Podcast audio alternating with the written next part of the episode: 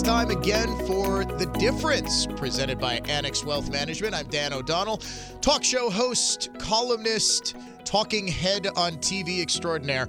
And we are joined, of course, by the president and CEO of Annex, Dave Spano, to help you know the difference. Dave, welcome in. Always appreciate talking with you. Yes, thank you, sir. So this week, I'll be honest with you. I was kind of floored by the budget deficit news, because we keep talking about soaring debt and soaring deficit, and the national debt's at $30 trillion, whereas just 30-some years ago, it was a tiny fraction of that. I was downright shocked by the deficit reduction that we saw. Right. So, obviously there is a budget, not that any politician in recent memory has applied that. But, there was a reduction that Clinton had back when he first came into office. At least he got credit for it because he was at the helm. But the budget deficit reduced in March by $470 billion. And that's the biggest reduction that we've seen probably back to post-World War II, and was down 7.5%. So that's a huge number. Now you have to ask yourself, let's take a look at that. How did that really happen, and why did the deficit go down? Because, and we'll get into a little bit between, you mentioned the debt. So the deficit, right, is, of course, the amount that we spend more than we're allotted. That's the deficit. That allotment that we spent goes on top of the debt. And so that debt now is at $30 trillion. And as you said, you go back, 15 years ago, and it was 10% of that number. Yeah. So it's exploded. But the deficit reduced, and I looked at it and went, hold on a second, how could that possibly happen? Well, in comparison, right? So there were trillions of dollars, as we all know, that were put into circulation over the last 24 months. And so they're spending less than what they did the previous year. So that deficit did come down primarily because they're spending less, and number two, because they picked up a whole lot of tax revenue last year when all the politicians were talking about raising taxes. People did some tax planning, and that created tax revenue to the IRS. Yeah, and what people I don't think understand, at least those who think we can just, tax our way to economic prosperity, is that tax collections increase paradoxically as tax rates are lower. Remember, we had in the 2018 corporate tax bill, the tax bill that President Trump signed, we actually had a tremendous increase primarily because businesses were able to spend far more money on doing business, on expanding operations. They weren't paying nearly as much to the government because we lowered the corporate tax rate to 21% from 28%. And that was a huge competitive boost. So we saw huge receipts. And then, of course, everything kind of came crashing down with COVID-19 when, the entire world basically shut down. Right. So I think what we're seeing now, and forgive me if I'm wrong, is that even though we're in a supply chain crunch, even though there's inflation,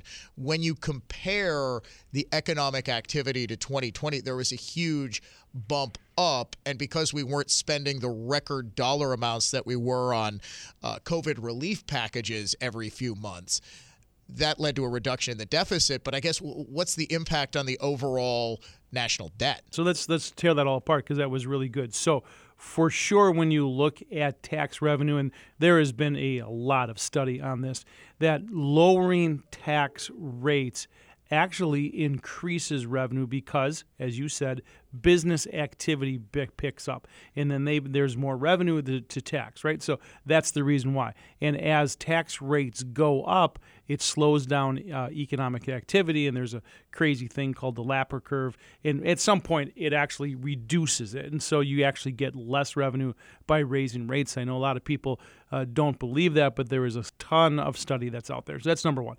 Number two, you talked about what's the impact on the debt. The debt is still increasing, and it really pulls in this conversation about what the Federal Reserve has to do, because they have to try to thread the needle, if you will, and slow down inflation without slowing down the economy to stall speed. And so you look at that and go, how are they possibly going to do that? Well, number one is maybe it is a self-fulfilling prophecy that the cure for higher inflation and the cure for higher prices is higher prices. In other words, if you raise something to defer activity, that'll actually do that. So just think about oil, for example. If oil goes up to $130, $140 a barrel, that means the price of gas goes up. That may decrease demand, called demand destruction, and slow down higher prices if that actually happens. But the debt is a major issue because of the fact of the trillions of dollars that are out there, and we have to service that debt. We have to pay interest on the debt, and that's really the problem for generations to come. Well, and that's the thing. The amount of debt service that we're paying, I don't think people have an idea of what it is, especially as the Fed starts raising interest rates to try to get inflation under control. I mean, we're theoretically paying upwards of, over the next couple of years, $1 trillion or so per year. just to debt service. I mean, just to pay our interest. I mean, that's staggering, and it you know what I find is it's real difficult to think of in terms of like trillion. You know, $30 trillion for the national debt or whatever it is, $2 trillion to service the debt within the next couple of years, because, you know, our brains don't really function that high. But if you take a look at, you know, you think about your own family budget and you think if you're paying, say, you know, $30,000 a year just to finance your cars and your home and all that without getting into any of the principal, I mean, is that going to be successful for your long-term budget? Right. And, you know, the flip side of the argument is you and I at our household budgets can't create capital unless, of course, you're creating currency in your basement and running it through the washing machine. But don't tell anybody. The real reason is because we can't create our own capital. And here in this country, we can do that, and we are continuing to do that, called modern monetary theory, and we're just creating all of this money. But all of that created the inflation, and you didn't have to be a brain surgeon to figure out all of this activity would create higher prices, and that is the reason why. And that's, I never could figure out the Fed, why the Fed's mind, why they continued to do quantitative easing. Well, now it's because of all of the trillions of dollars that went into the economy last year, or in 2020. Maybe we didn't need it. In retrospect, which we didn't have, we did not need the trillions of dollars that went out there that created the inflation. How are you going to slow down inflation without crashing the economy into a recession? That is going to be a tall task, and there's certainly a wall of worry. Fed tightening is on the top of that. The yield curve that you talked about is on that. But for people listening, rising mortgage rates are certainly going to be an issue. You talk about earnings guidance, that starts this week. And companies are going to bring up inflation because the cost of running their business has gone up. So it's going to slow the economy down. To what point, we don't quite know yet, but it's going to be something to watch and something to a very important topic over the next 12 months. Yeah, when you talk about that wall of worry, the worst thing you can do is make panic moves, because when people are a little bit nervous about their future, we don't know, are we teetering on the edge of a recession? I saw Larry Summers, the liberal economist, come out and say when you've got unemployment under 4% and you've got inflation over 4% in the post-World War II period, that has always been a harbinger of a recession within the next 2 years, and really over the last 12 years. 14, heck, since the recession, 13, 14, the recession of 2009, with the exception of COVID, we haven't had a recession. It's been steady growth. But the way you don't make panic moves is by, as Dave, you always say, knowing what you own, why you own it, and having a plan. And that's why it is just so important to head to annexwealth.com and make sure you're getting that free portfolio review. Make sure you're working with the fee-only fiduciary who's working with and for you. It's I don't want to say easy to make money when times are good, but in times of uncertainty, you do really need that guidance. And you can get that at annexwealth.com. So with inflation, I mean, kind of poised to dominate our economic discussions and pretty much everything. I mean, that's the thing. With inflation, this isn't something that just impacts the investor class. This isn't something that, the stock market's great. Well, the majority of Americans are living paycheck to paycheck here. Mm-hmm. And you really have devastating consequences when they're essentially priced out of the staples they buy, because that sort of has this ripple effect across the economy. If all of a sudden people aren't driving as much because gas is too expensive, well, then you've got travel industry problems heading into the summer. If people aren't going out to the Friday fish fry in Wisconsin, that seems almost sacrilegious, but frankly, it's something that people have. You see the restaurant industry, which has already been decimated because of COVID and all of that. People don't go out to the movies, labor, entertainment, yeah, labor, all of this. I mean, the price of, you know, building materials goes up. People aren't building houses. I mean, you just see what a horrible impact that can have just in all sectors of the economy across all income levels. And that is really the key. And so, of course, you know, a talk show extraordinaire such as yourself, you are not on the lower income strata, but look at, you know, at the 50% mark and go down. And this unwed mother who is working her tail off to try to feed her kids, it is crushing her, right? Because she's got to go to the grocery store. She's going to have to fill up her gas. She's going to have to make a decision on what she's going to buy and what she's not going to buy.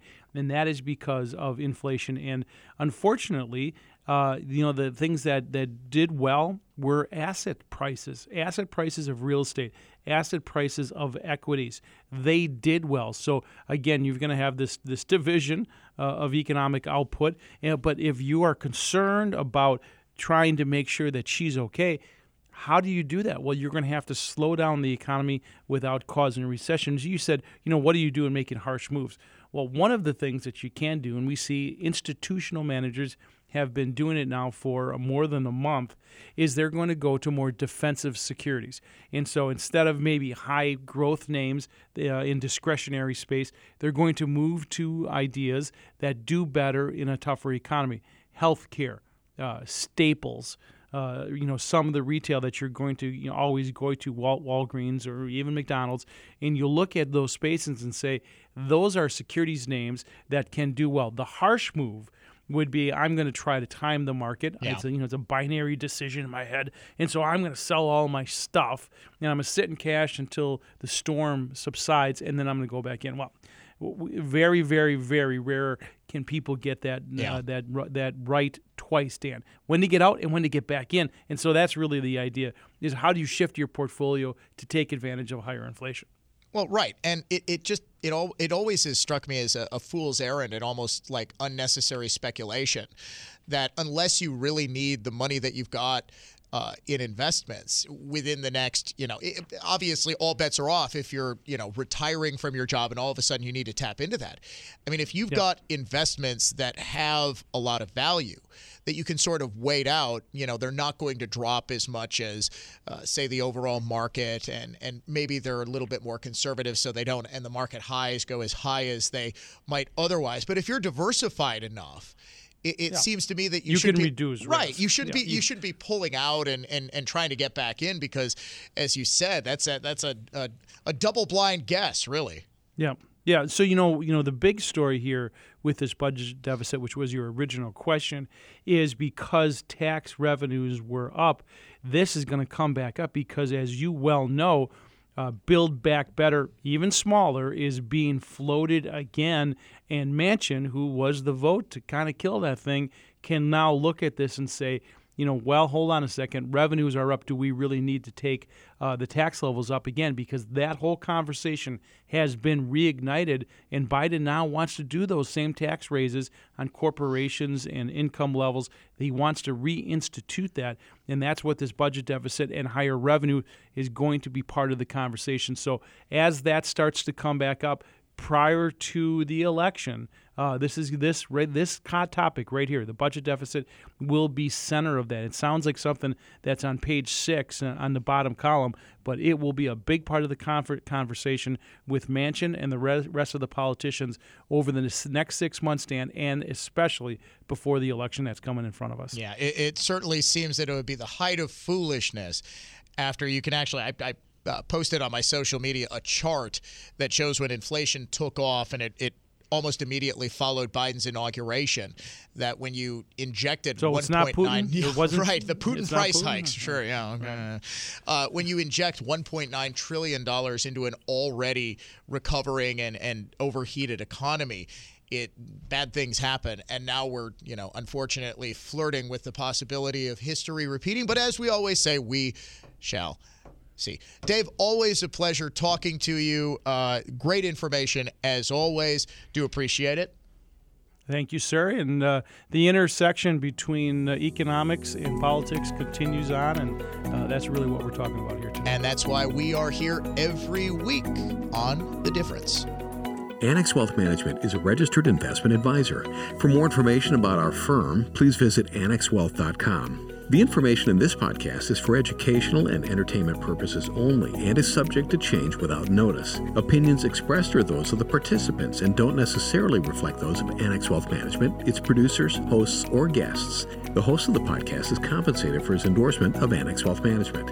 Information presented should not be construed as tax, legal, or investment advice or a recommendation or solicitation for the sale of any product or strategy.